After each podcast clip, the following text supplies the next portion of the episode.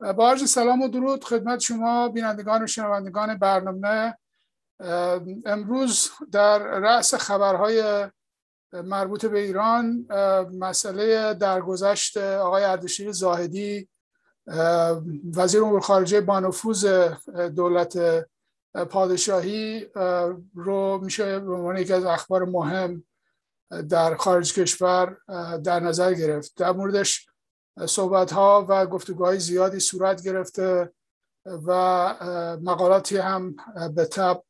در شبکه های فارسی زبان و حتی در روزنامه داخل کشور نوشته شده. آقای علیشیر زاهدی دوران در واقع خدمتش در وزارت خارجه چندین مرحله میشه گفت طولانی و با اهمیت رو داشت. ایشون دو بار به عنوان سفیر ایران در آمریکا منصوب شد. یک بار سفیر ایران در بریتانیا بود و در این دوران جز یکی از بانفوسترین در واقع افراد خبره در سیاست خارجی دولت شاه بود. مدت طولانی هم به وزارت امور خارجه رسید و در اون دوران هم میشه گفت جز نزدیکان شاه شناخته می‌شد و عمدتا بر بسیاری از مسائل سیاست خارجی ایران تأثیر گذار بود از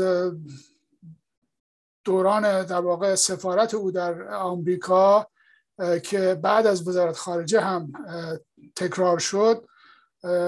روابطی است که با بسیاری از سیاستمداران آمریکایی داشت و روابط دوستانه و شخصی که با برخی از اونها داشت از جمله با جرالد فورد بعدها در دولت نیکسون و سپس هم در دوران حکومت آقای کارتر. به عنوان یکی از در واقع به عنوان شیخ رئیس سفارتخونه های خارجی در واشنگتن شناخته می‌شد مهمونی های بسیار بزرگی می‌داد و اکثر در واقع افراد میشه گفت بانفوز خارج از حتی دولت آمریکا هم با او روابط دوستانه ای داشتند و روابط شخصی از اون آقای راکفلر که در واقع با وساطت آقای هرشی زاهدی باعث شد که شاه رو به آمریکا بپذیرند بعد از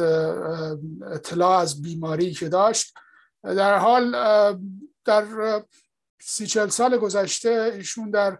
سوئیس اقامت داشت و در همونجا هم در سن 93 سالگی درگذشت. از نکاتی که در مورد اردشیر زاهدی میشه بهش اشاره کرد از زمان جوانیش که خب جوان پرشوری بود و به علت دوستی و نزدیکی که با شاه داشت و حتی مدتی به عنوان داماد شاه در واقع همسر والازد شهناز پهلوی بود. و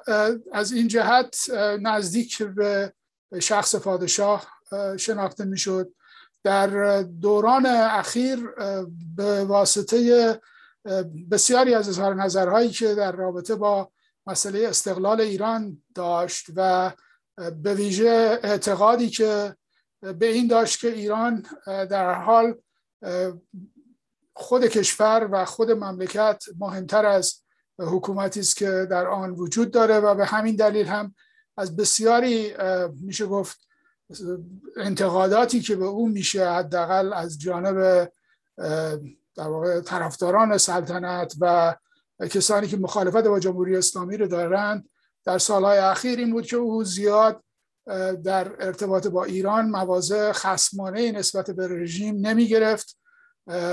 در به طور میشه گفت صادقانه ای باور داشت که حتی پیشرفت هایی که در جمهوری اسلامی صورت گرفته پیشرفت های میشه گفت ساختگی نیست و نمایشی نیست و او اعتقاد داشت که ایران واقعا توانسته است که یک قدرتی رو در منطقه برای خودش کنار بگذاره و قابل میشه گفت انکار نیست قدرت و نفوذی که ایران در منطقه داره. و آقای اردشیر زاهدی هم از این در واقع وضعیت و از این استقلالی که ایران خودش رو با اون معرفی می‌کرد خوشنود بود و حتی از در واقع سیاست های هسته ایران هم به همین دلیل حمایت می‌کرد. یکی از در واقع شاه گفته هایی که از اردشیر زاهدی باقی مونده حمایتی است که در واقع و میشه گفت نقدی است که به ترور قاسم سلیمانی کرد. او قاسم سلیمانی رو در واقع یک سرباز ایرانی معرفی کرد و به همین دلیل هم ترور او رو محکوم می‌کرد. در ارتباط با در واقع پیشرفت های هسته ایران هم او عملا خوشنود بود از اینکه ایران توانسته از نظر هسته ای پیشرفت هایی داشته باشه و در این میشه گفت بحث و جدل هایی که با اون می‌شد گرچه وی هیچگاه در یک مناظره ای با مخالفان خودش حضور پیدا نمی کرد به خاطر اینکه هم کبر سن و هم اینکه در واقع کسی در مقام و در شخصیت مساوی با او نبود که بخواد با او مناظره صورت بگیره. ولی در مصاحبه‌ای که با تلویزیون ها و شبکه های خبری ایرانی و غیر ایرانی انجام می‌داد. همیشه این اظهار نظرها رو می‌کرد. از نظر میشه گفت عقایدی که به استقلال و پیشرفت داشت در رابطه با ایران صرف نظر از اینکه هر چه حکومتی در اونجا باشه تا حدودی میشه گفت ذهنیت شبیه ذهنیت آقای داروش همایون بود که نوعی استقلال و موفقیت رو برای مردم ایران می‌خواست. و به همین دلایل هم علا رقم میل باطنیش در واقع در خارج از خاک ایران فوت کرد و میشه گفت مایه تاسف بود که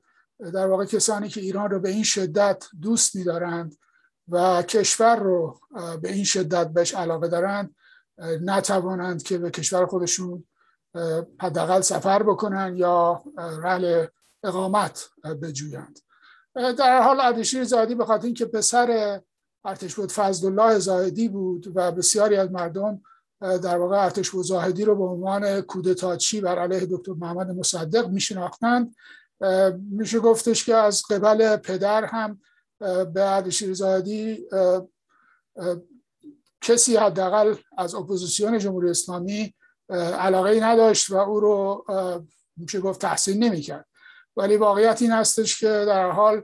او یک شخصیت برجسته روابط خارجی ایران بود و نشون داد که واقعا در این مورد هم استقلال عقیده داره و حاضر نیست که فقط به خاطر در واقع فشارهایی که از اطرافیان خودش دریافت می‌کنه موازش رو سبک بکنه یا به حال کوتاه بیاد از اون عقایدی که برای استقلال و پیشرفت ایران داشت. میشه گفت مردی بود که حداقل در آخرین سالهای عمرش در 20 سال پایانی عمرش بسیار به ایران فکر می‌کرد و در مورد ایران نظر داشت و به طور مشخص مستقل از تمام درگیری های سیاسی که در خارج وجود داره یک موضع روشنی رو برای خودش انتخاب کرده بود و به اون هم ادامه داد. گرچه کوچکترین نزدیکی نمی‌تونست با حاکمیت در جمهوری اسلامی داشته باشه ولی در این حال هم به هیچ مخالف ایران باج نداد و با همین میشه گفت استقلال رای هم چشم از جهان فرو بست